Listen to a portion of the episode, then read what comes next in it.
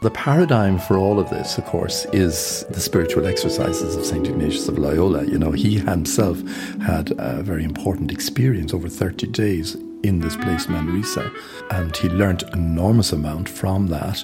And he wanted to help people, so he wrote it up in, in exercises that he could give to people to help them. So the paradigm is there, and already you have a conversation taking place between the person giving the exercises and the person receiving them. And it is an ongoing conversation that's taking place during the course of the 30 day retreat but also it's facilitating a conversation between the one receiving the exercises and God. Yeah, there's sort of three people there. Three people in the conversation, exactly.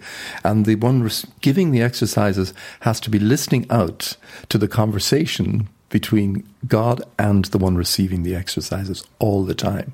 The focus is not the conversation between the two of them. In fact, Ignatius will say in the exercises that you need to have the discretion to withdraw, to let the Creator deal directly with the creature, he says, when the moment is right, because that is the most important conversation that's going on in the exercises. He would call that uh, colloquy. It's a special word. Yeah, the, I love that yeah. word, the colloquy. Yeah, colloquy.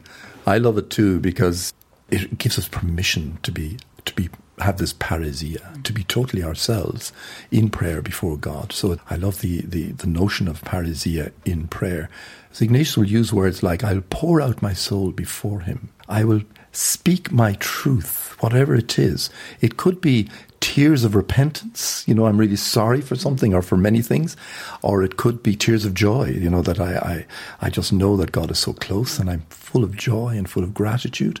Whatever it is that I pour. Tears of anger, even. Tears, yes, indeed. Yeah, exactly. Uh, you know, if you're really yeah. angry about something that you can take it to God because Absolutely. very often people we think, well, I'll get over the anger and then I'll go and get reconciled and then I'll talk to God about it. But that's not what Ignatius is saying. Not at all, because I, you know, a relationship has to be real if it's authentic. You know, so if that is the the mood, it's very healthy to express it. I think Ignatius would encourage that. You know, to as well as of course, you know, he's very he does emphasize a kind of a again humility comes in here, uh, a deep respect in prayer for God, and you know, like uh, there are a lot of little additional exercises, you know, where he inculcates that or or encourages it.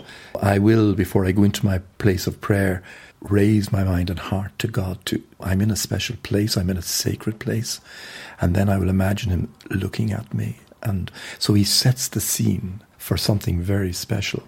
And uh, that kind of prepares the way for a very real relationship, sort of like uh, the beginning, the context. Yeah. And for Ignatius, who had some very significant experiences of God, one of those that strikes me and that, that is mentioned is the, the power of grace. At the end of it all, you can do the listening, the parrhesia, the attunement, but he himself has also says the action is God's. Oh yes, and there's a, there's a lovely part in his autobiography where he himself was struggling with scruples, so much so that it was driving him to to insanity, and also almost drove him to uh, suicide. He couldn't simply just get over it, and um, I'm trying to find a text here number 25 of the autobiography, where he, he has resolved the problem. He is no longer burdened by this horrible scrupulosity and uh, he's been liberated from it. And this is what he says. I might read the paragraph if I may. But at the end of these thoughts, there came to him some feelings of disgust for the life he was leading and some impulses to cease from it. And with this, the Lord willed that he woke up as if from sleep. And since he now had some experience of the difference in kind of spirits through the lessons God had given him, he began to mull over the means through which that spirit had come. As a result, he decided with great clarity not to confess anything from the past any more. Thus, from that day onward, he remained free of those scruples, holding it for certain, this is the key thing, holding it for certain that our Lord in his mercy had willed to liberate him. That's grace even though other people were con- encouraging him still to go to confession and all that kind of thing, he said he knew deep down in his heart and mind that that was past and that was grace. He attributed it to grace. In another place, I don't know where it is, I think it's in a letter, he talks about how much of an obstacle he is in everything. Yes, the letter to Francesco Borgia, is it? Borgia, was Borgia, it? Yes, yeah. which is a bit of a kind of a rap on the knuckles to yeah. Borgia, you know. and he's he's really exalting Ignatius. But Ignatius says, well, actually, this is humility again. You know, I said, I'm just an obstacle, so much an obstacle. And he said, it convinces me that ultimately it's all God's work. Yeah all God's achievement. It's not so you can see his his humility. It doesn't mean that he does nothing, but like he goes on and he does everything, but he kind of knows there's another hand at work behind it. And that yeah. leads to another concept which sometimes people find difficult, but it is also part of the spiritual conversation as envisaged by Ignatius, which is indifference. Now, yes. obviously, we use the word indifference in a very different way today, but it's a very interesting concept linked into humility and linked into grace, isn't it? It is indeed. And it, it really, the best translation of it might be interior freedom. Mean, the image that Ignatius uses like a balance at equilibrium. I'm neither drawn, attached, you might say, to one particular way or to another, but somehow I'm balanced. That's indifference. It's freedom. My one intention is, what does God want here from me?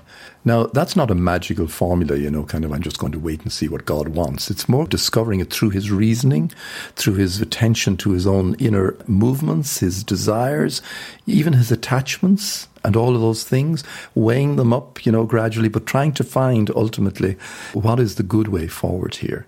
And so that's indifference. It's it's that balance. And yeah. you mentioned at the beginning that this was looking at the Ignatian legacy of spiritual conversation viewed through the 21st century eyes. If there's one person who embodies that today, it's Pope Francis.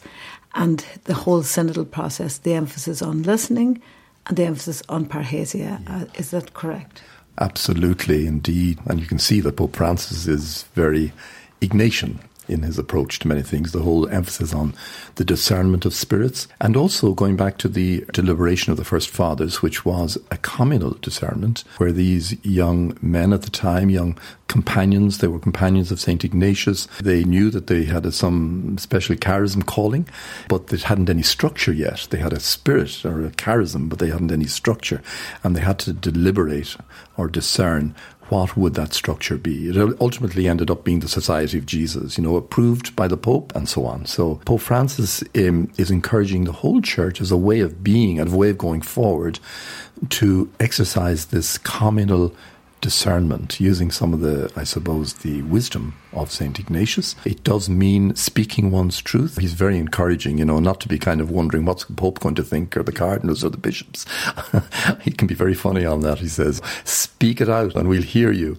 And then he said, that's very healthy. Even if it causes disturbance, that doesn't bother him because even in the exercise, you'll see that if there are doldrums, there's no movement it's better that there's conflict and disturbance and of spirits because that means there's something happening. There's growth taking place. So he's not afraid of that. So speaking one's truth, but also being able to listen to difference. You know, you may not agree, but you may listen to what the other is saying. But there's a deeper listening also, and I think there's a lot to be learned around the synodal way. It's not automatic, it's not easy, but there's a listening to the Spirit also. You know, I mean, that's the early companions were listening to what is the Holy Spirit saying? How is He moving us, drawing us? Where are we being led? Led.